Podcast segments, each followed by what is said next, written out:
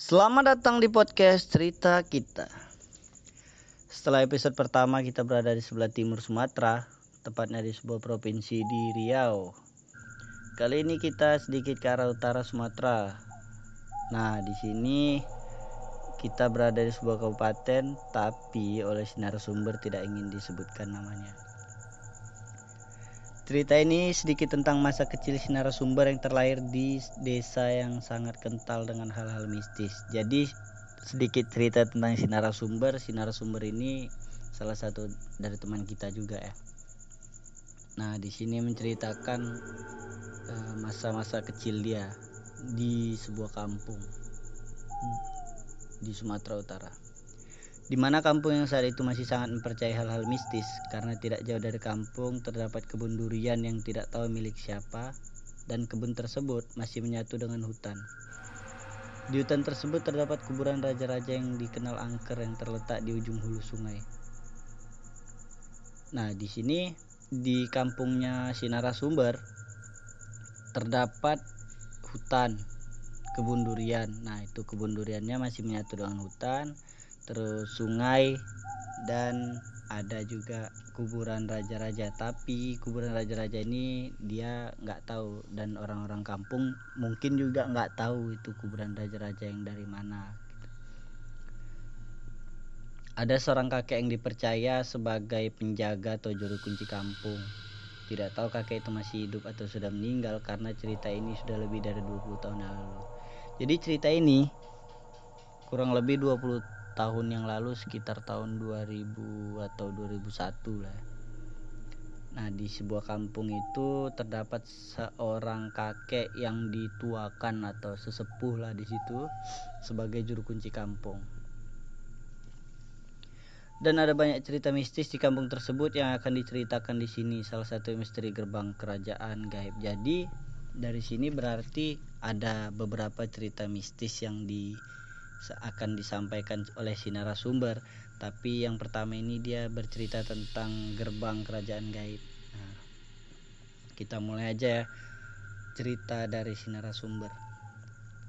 Berbicara tentang kuburan raja-raja yang tidak tahu dari kerajaan mana ada sebuah kejadian yang sangat tidak bisa dipercaya. Kejadian itu terjadi di pohon yang sangat besar yang terletak di tengah-tengah perkampungan pohon tersebut berukuran tidak lazim kisaran diameter 5 sampai 6 meter. Jadi di kampung dia ini di kampung di tengah-tengah kampungnya ini terdapat sebuah pohon besar. Nah, pohon ini ukurannya tidak lazim, tidak sama seperti pohon-pohon yang lainnya. Sekitar 5 sampai 6 meter lah kalau itu bisa dibilang kayak pohon raja lah kalau di tempat-tempat awak ini ya kan. Suatu saat warga kampung ingin menebang pohon tersebut dikarenakan sampah yang berserakan di pinggir jalan dan halaman rumah warga.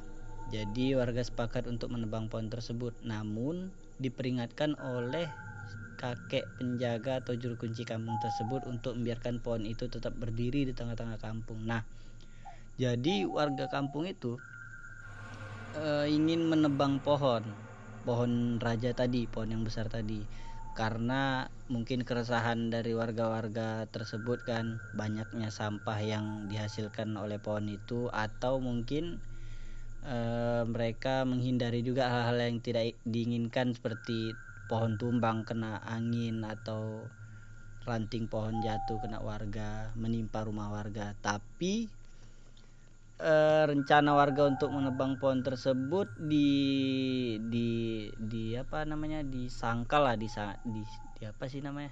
Bukan disangkal. Hmm, ditahan ditahan oleh si kakek juru kunci kampung tadi. Nggak tahu kenapa ditahan nih. Mungkin nih si kakek kan udah lama sebagai sesepuh di situ. Mungkin dia tahu sejarah pohon itu dan apa yang ada di pohon itu Namun warga kampung tidak menggubris perkataan si kakek. Lalu si kakek berjalan pulang meninggalkan warga yang sedang merencanakan penebangan pohon tersebut. Keesokan harinya warga mulai ramai-ramai menuju pohon tersebut untuk menebangnya. Saat itu hampir seluruh warga kampung berkumpul untuk menyaksikan eksekusi tersebut. Jadi peringatan dari si kakek tidak digubris oleh warga-warga kampung itu Nah, besok harinya mereka kumpul nih dekat pohon penebangan pohon tersebut. Hampir seluruh warga kampung sudah di situ, tapi mungkin si kakek tidak. Ada tiga eksekutor untuk melakukan penebangan pohon tersebut. Mulailah salah satu dari tukang penebang pohon menyiapkan mesin pemotong. Nah, ini kenapa ada tiga tiga eksekutor? Mungkin nih karena pohon terlalu besar ukurannya jadi dibutuhkan tiga orang untuk menebang pohon. Salah satu orang pemotong mulai menempelkan mesin potong ke pohon. Hal yang pertama terjadi, rantai mesin pemotong tersebut putus. Nah, pemotong pertama mulai memotong pohon, tapi hal yang tidak diduga terjadi yaitu rantainya putus. Kenapa ada rantai?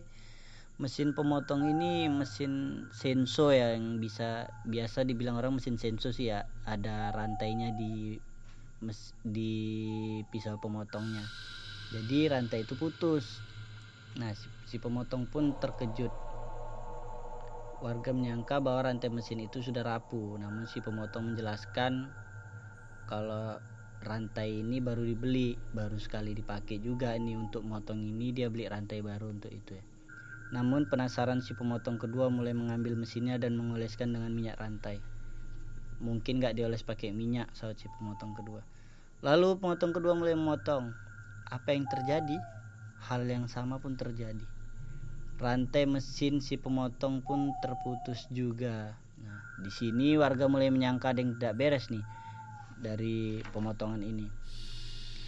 Nah, mengingat perkataan si kakek penjaga juru kunci, untuk tidak memotong pohon tersebut lalu salah satu warga berinisiatif untuk memanggil juru kunci kampung tersebut nah di sini kan udah dua kali mesin pemotongnya gagal untuk motong jadi inisiatif warga untuk manggil kakek itulah ke rumahnya sampailah salah satu warga tersebut di rumah si kakek belum sempat mengetuk pintu namun si kakek langsung keluar dari rumahnya dan langsung berkata eh neng apa kan wis tak omong jadi tebang artinya ada apa? Kan udah aku bilang jangan ditebang. Nah, warga yang tadi ke rumahnya pun terkejut. Dia belum ngomong apa-apa, tapi si kakek udah ngomong. Atau tahu maksudnya ke situ. Ya wis, nih Arab tetap ditebang, minta bantu.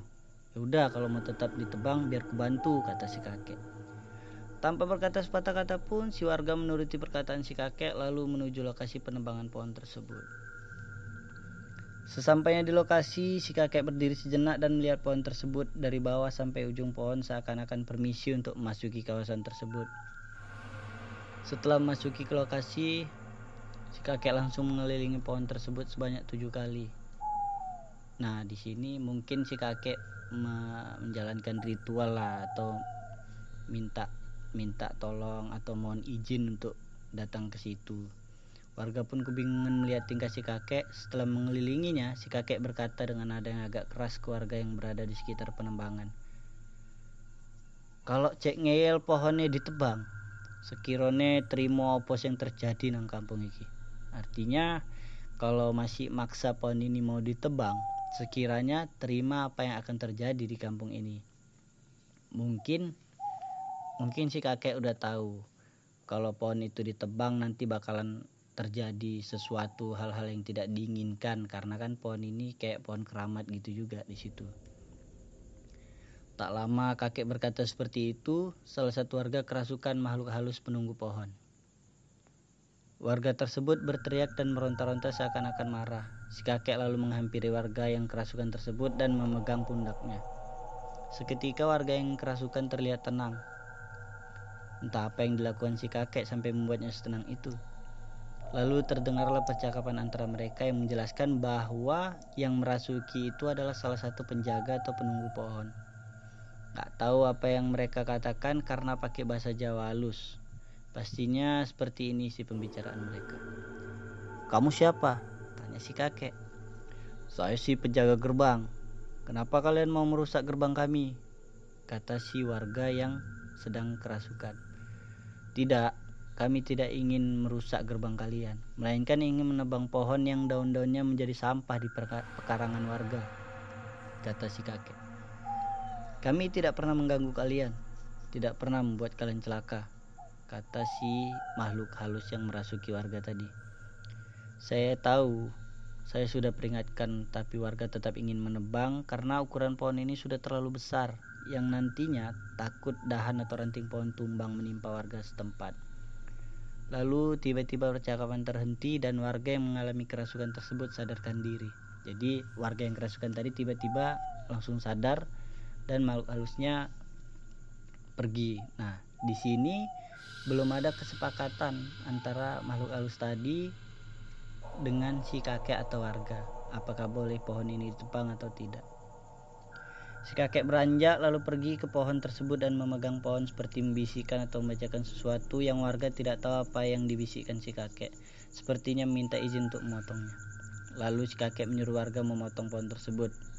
Namun, kedua pemotong yang tadi mesinnya rusak atau tali rantai pemotongnya putus tadi, tidak ada yang berani memotong atau ditolak karena takut terjadi sesuatu lagi yang menimpa mereka.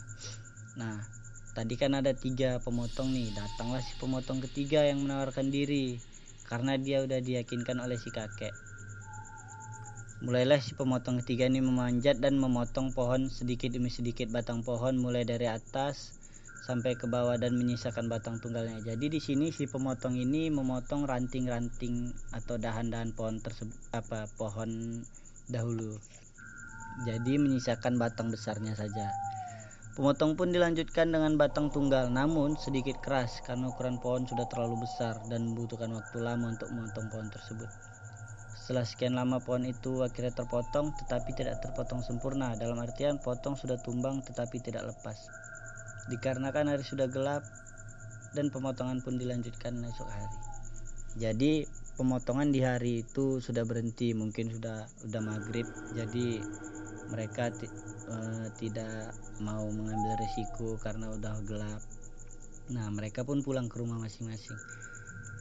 Keesokan harinya hal aneh pun terjadi. Pohon yang sudah tumbang berdiri kembali. Jadi wow ini seram juga nih pohon yang udah tumbang berdiri lagi